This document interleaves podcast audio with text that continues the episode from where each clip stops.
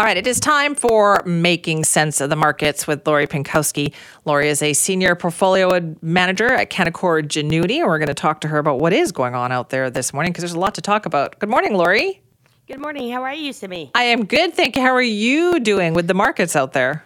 Uh, good. Markets are up this morning. Continue a continuing a strong four day green run. Uh, we haven't seen that for some time, and so uh, investors are definitely uh, happy with that news because we saw a low, obviously, in in September and and even just a couple weeks ago, and uh, and now things are moving in the right direction. And this is what we've been talking about for some time, Simi. The markets appeared to be oversold, uh, and there's a, a, few reasons why we're seeing markets turn around here.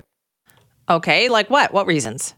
Well, part of the balance is, of course, midterm elections are coming up in the US. Often markets uh, continue to move higher after the election, regardless of the result. But really, what we're seeing here, why markets are in the green, is really to do with earnings season, right? We've seen a lot of positive earnings uh, as of late uh, with a lot of a lot of companies, wide spectrum. Visa beat, GM beat.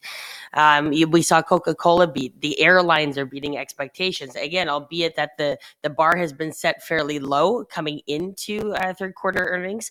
Uh, however, it's great to see that companies are are really doing well in this environment or doing better than expected in this environment. And so I I think that uh, the kind of investor sentiment is going to continue uh, for some time eh, because even we saw some of the big tech names report and it wasn't as rosy as one had expected, uh, such as Google missed uh, both on top and bottom line. And we saw Microsoft as well give kind of a bleak outlook.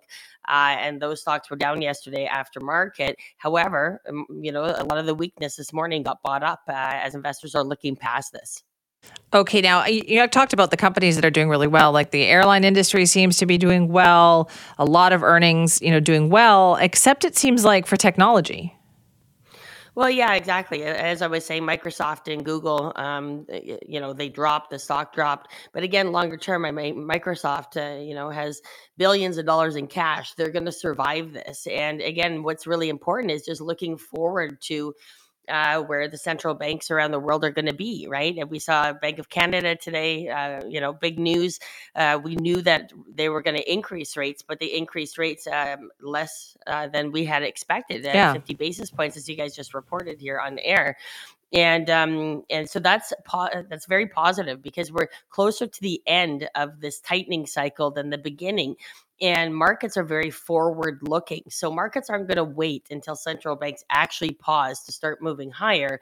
Uh, the idea is as if we know there's only one or two rate increases left um, in this cycle, uh, then markets and investors are, are going to jump on that. And we could possibly see a very strong rally in markets. So, this is why it's really important for investors to look forward and not look backwards as, as uh, you know what, what has happened in 2022 in terms of the markets and look forward. And again you know they are saying that they're seeing weakening in uh, certain areas in the economy and the housing market being one of them you know you and i have talked about that yeah. and um, consumer and business investment is softening and ca- canadian exports are also weakening because you know other countries demands are also kind of coming down uh, with interest rates going uh, higher. So there's a lot going on, but I would say what we've seen in the past week and a half um, is definitely positive. Okay, so it seems like from what you're saying, then Lori, then the markets can see the kind of almost like the light at the end of the tunnel here. That's exactly what I'm saying, Sammy. And I think uh, I was even talking to the team about that recently. Um, you know, when we see light at the end of the tunnel, you have to start putting, and again, we have had cash on the sidelines um, almost throughout the year, putting some of that money back to work. That doesn't mean all in one day. It just means, you know, start looking for some of those deals out there because uh, seeing some of these high quality blue chip dividend paying names come down as, as much as they have, um, again, you don't get that opportunity very often to, to pick some of those stocks up at much lower lower prices. Again, we're waiting till earnings come out on particular companies so that we know that their outlook is fairly positive before um, adding them to client portfolios. And again, we're going to be you know, on guard for next year because we want to see again with the uh, rate increases, whether in Canada or the U.S., what kind of damage that's actually going to cause to areas like the housing market. And again, it's it is down already, but how low is it going to go? Because that could be sort of a part two to this situation if it's not handled with care by the central bank. So again, this is the idea of being an active manager. We're able to go in, we can get out, raise cash. So we don't have to say, you know, in a year or two years, this is where we're going to be because frankly, nobody knows that. So by being proactive and dealing with the news that we have at hand today, uh, we're able to make decisions for client portfolios. Okay. And I know we always talk about retirement and getting things set up for retirement, but if you're a business owner right now, Lori, and you're thinking about, you know, selling your business or retiring, I would imagine that's a lot of uncertainty for you to deal with.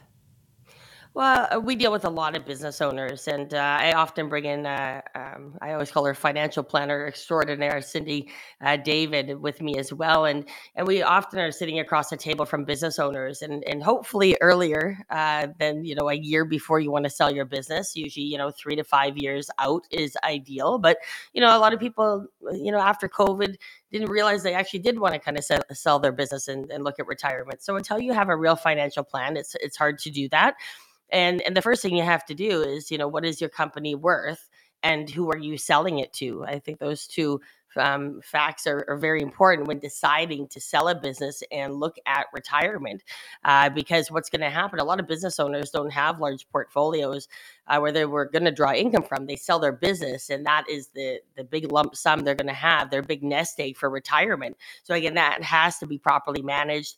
Uh, we create income portfolios from that lump sum, and again, they have to think, you know, how am I going to make that transition? A lot of business owners end up staying on board for a little while, depending on who they're selling to. Um, you know, maybe they just don't work five days a week; they're working two days a week for the next two years, just to make sure that transition is smooth. Um, you know, and how how are you going to plan your cash flow going forward. You know what you need to live on in retirement, and again, this can, um, you know, uh, proper professionals around you, accountant, lawyer, financial planner, portfolio manager. The, we are the ones that are going to help business owners figure out that number and wh- whether it's possible. And um, and they may have short term goals. You know, they might want to buy a cabin or this and that. And so those are things we're looking at. And again, even you know, including your spouse. Um, even though uh, some spouses aren't involved in the day to day running of the the business. Many of them are involved uh, and have been involved since uh, you know the beginning when this baby yes. was created. So you need to make sure that they're included. Where we always have everybody in the room, and uh, as I said, making sure that you have a good team of advisors around you, uh, and and having people help you through that transition is going to make it that much easier when you're selling your business. But again, it's not as easy as some when retiring because right. they've created this. They identify with their business, so it's important to, again to uh, to talk it out. Also, that ob- objectivity, I think, must be very challenging when, as you say, it's your baby, it's your business. You started this, and then you probably have a number in mind for what you think the company is worth versus what perhaps an independent evaluation might come to. Well, exactly. And and also selling your business to a family member or a senior employee versus, you know, a third party, that makes a big difference as well when evaluating your business. And so we've just seen so many different um, I guess sales of businesses happen, uh, and, and, usually it takes longer than people expect. I'll say that as well, and so it's important to uh, to think about that uh, when when looking to the future and making decisions. Again, if you start with a financial plan and figuring out also um, uh, at the same time what your business is worth, who you're going to be selling it to, who are the prospects out there, uh, and then uh, and then put that for sale sign up and and go with that. And and like I said, that next stage into retirement doesn't always mean just retiring. A lot of people end up, some people uh, end up starting another business. It, you know, it really depends. Some people like to retire fully, uh, or they'll find uh, lots of things to fill their time with. But again, it, it it is a little bit of a more delicate transition. Let's put it that way, Simi. When business owners are selling their business and moving into some sort of retirement, right? That that's kind of delicate for you to deal with, right? Because you've also got to remember how they're feeling about their baby. I always do. I always do. You know, it's uh, retirement isn't um, like everybody's skipping to the exit door, you know, and that doesn't just mean business owners.